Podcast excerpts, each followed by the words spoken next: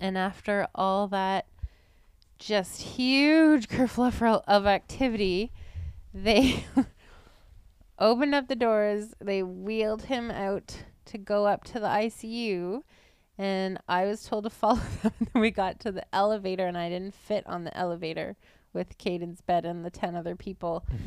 and so they just left me in the hall. Mm-hmm. April 15th, everybody's home. That's the big news.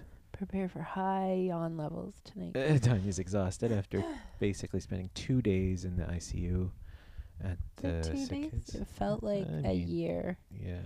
I came home and I was like, fresh air, direct sunlight. How long have I been gone? And it was like one day, and I came home to sleep last night. So I was being overly dramatic. but today, Ontario announced the results of 6,010 tests. Yeah. And one of those was Caden's, Yeah. and it was negative. That's the big news. So we're happy to not have to think about COVID 19 in this house For the time being. for the time being. Yeah, who until knows? the next scare. Who knows when that'll come? But yeah, I was 99% sure it was COVID. You were. yeah. We had that discussion. I'm like, like, there's so many other things. I don't think it's COVID for this and this and this reason. And you were just No, like, but- 99% COVID. Here was my rationale was that Caden has barely been sick at all. Like he, like in he's now almost three. He's like a week shy of three now, and he's not really been sick with a fever from like very long at all, right? And so it, over those three years, he manages not to get many bugs, and there's a bug that's spreading like wildfire everywhere. that's like super contagious. like it made sense to me that that was the one he was going to get, but Well, it wasn't. Yeah, and that's fantastic.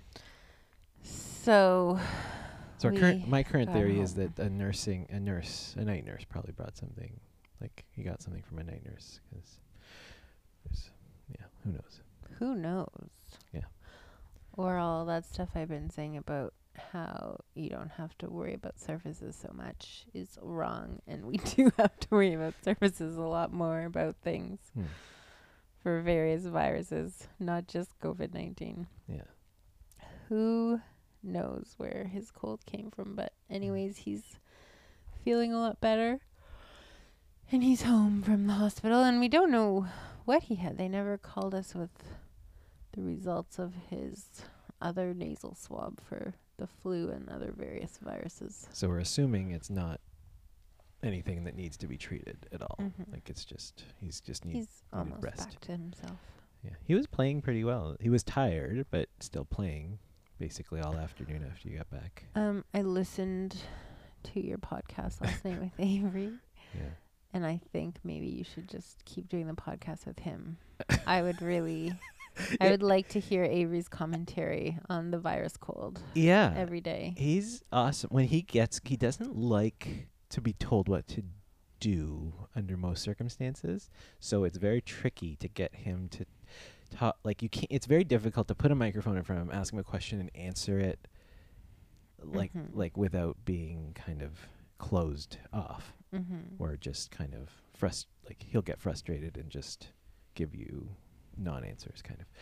But if you leave the microphone on for a while and he's just let if you let him do his own thing, he'll he will talk.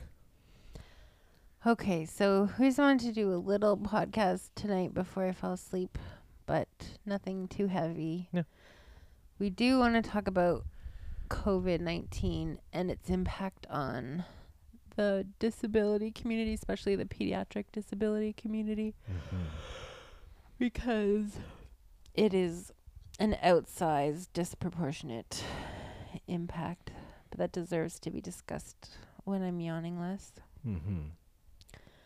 But um, maybe we can just talk about what Well, we could what the processes were at the hospital for Caden or something. yeah. Well, first we should thank Yes. John John Oreopoulos. Thank you so much for your for rushing over some face shields because this is one of the things that is frustrating is w- we have access to no masks and Mm-hmm. face shields and stuff that healthcare workers, nurses, d- and doctors get in hospitals.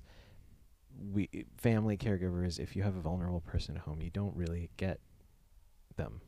I mean, it's No, they're not available. So we were trying to figure out if when Caden got sick, we were we decided it was safest to act as though he had COVID nineteen, yeah. and but we had no N ninety fives, and so we were we got a lot of people brought us surgical masks and Yes. mailed us surgical masks, so we have a bunch of those Yeah. now. Yeah. And then our friend John had been 3D printing face shields, and so he brought those over, which I felt good about because I had read somewhere that f- face shield plus surgical mask was pretty good It's protection. So every time I was suctioning Caden, I would use a face shield because that had been identified. Basically, every piece of equipment and everything we do with Caden is like considered an aerosol generating Mm-hmm. thing. So, I mean, it just yeah. If he if he did have COVID nineteen, it would be almost impossible, I think, to care for him without catching it. We probably would have all had it already, right? Like. So, note to self: let's keep working on getting some N95s Yeah. because this thing ain't going away soon. Yeah, no, that's a good point. I mean, yeah, that's a good point. Um, yeah, and then when we got to the hospital, they had sent us an email like a week ago, Mhm. which explained the procedures if we went into hospital. And I just read it, being like, "Well, good thing we won't have to use that because Caden never goes to the hospital." Oh, okay. So like we, I, oh, hospitals are very procedure laden places. When I go in with Caden, I usually am like a shield to him, and I make everybody explain what they're doing before they do it. And if it's something that I can do, I can do it. And I just try and like shield him as much as possible, make sure they don't do anything unnecessary, understand everything they're doing. Okay, well, that was not possible in this situation. This was like a tsunami of people and care. I just got like pushed to the corner of the room, like for, like I had no hope. Mm. Like, I just, there was like at least, it's this little room in emergency. It's, it's closed. They've closed the doors. So people who are all gowned up are in. There's like it felt like there's at least 10 people Mm. in this little room. Nurses and RTs and doctor and whoever. And I was thankful that the RT I knew I knew we had met before, so I just felt like we had a good rapport. So they just like I don't even know what they're doing. They had they had to switch him to a different vent. They had to take all the swabs and things they were doing for all the various tests they needed to do. They had to like register him. And there was another 10 people outside the glass door communicating with people inside the room, like either by yelling through the glass or they were just using phones to talk through the glass about what supplies they needed to be brought into the room or what registration information they needed from me. And after all that just huge kerfluffle of activity, they opened up the doors. They wheeled him out to go up to the ICU. And I was told to follow them. And we got to the elevator, and I didn't fit on the elevator with Caden's bed and the 10 other people. and so they just left me in the hall. Mm. And then the security guard came back and got me Mm.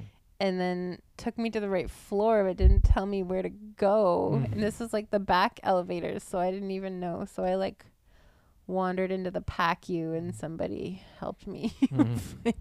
but it was kind of funny. Mm. And then we were put in isolation room and I was basically told I couldn't leave except to go to the washroom and then I had a designated washroom that was just for me. And I had to be gowned when I was in there and to be gowned, yeah, it in- to be gowned. so you don't. So then I would Right. take the gown off when I left to go to the washroom or when I left to go home to sleep. I Oh, would take oh, the gown off. oh, I see. and then I had a mask. I didn't. Did I wear? I wore the mask irregularly, but I wore it anytime someone else was came in the room, Right. and they would all gown up like full PPE to come into the room Yeah. every time. Yeah. Which was very scary because when I came home to sleep, I was very nervous to come home and leave him there Mhm. in a room by himself where they had no audio to him. They had only a screen. And if something happened, they had to like gown up before they could go in and take care of him. Mm-hmm. So I kind of had a bit of a panic attack when I realized the situation, but I realized at some point there's nothing I could do about it, and I just had to hope that Caden was tired enough that he would just sleep soundly all night, Yeah. which is exactly what happened, thankfully. And yeah. And the only alternative would have been you staying there overnight, which Where there was nowhere to sleep. it was was just to a just chair. sleep in an upright chair. and you would have been a disaster the next day and just hmm gotten sick probably if there'd been COVID in your, you know, if Yeah. he had had COVID, you would have. But. There was no good So- option for you. Yeah. It was all fine, Mhm. and then I walked in in the morning when he woke up, and then they told me he was COVID negative, and I didn't have to gown up, and Mhm. Was well. Mhm. They were still gowning up to come in the room, but not as much. Less PPE, but still gown and N95. Mhm. So they were wearing So- N95, and did they give you an N95, or did No. they? They gave. So they gave you a surgical mask, or did they even Uh, give you? A surgical? They would have given me a surgical mask, but I had brought a surgical mask. right. Okay. Oh, and John Oreopoulos, you're gonna like this. And I Uh. brought my face shield to the hospital, and they were all very impressed and asked where I got it from. Uh huh.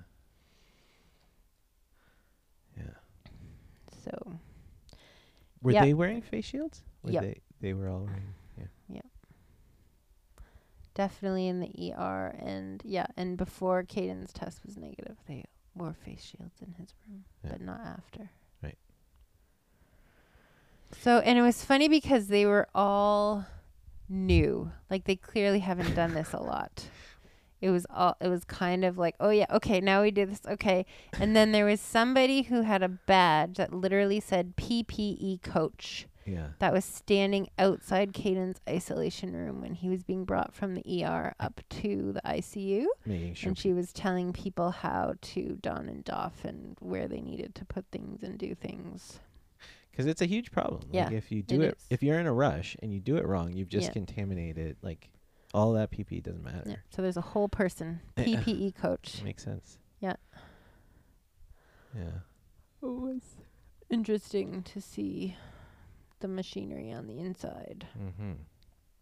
And then the hospital itself was all it's all locked down. So you need to go screen to get into the hospital and show ID that matches your parent badge and then they have lineups for the elevators with six foot space markers and security guards that push the buttons for you and make sure only three people get on an elevator sec- and Wait, this the security guard presses the button, so different people aren't touching. security guards.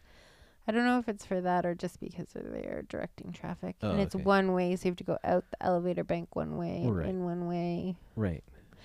And then on the way home, when we were discharged, I thought I'll get Avery a cake pop from Starbucks Ah, because those are his favorite. And so I ordered one on the Starbucks app, and I was just gonna pick it up on my way out. Uh, But then I got distracted because Tillich texted me saying he was downstairs, and so then I was rushing out, and I totally forgot to pick up the cake pop. And then I remembered as I was loading in the van, I was gonna run back in and get it, but I couldn't get back in the building because you didn't have your. because I didn't have my Uh, photo ID, and I was just like, oh.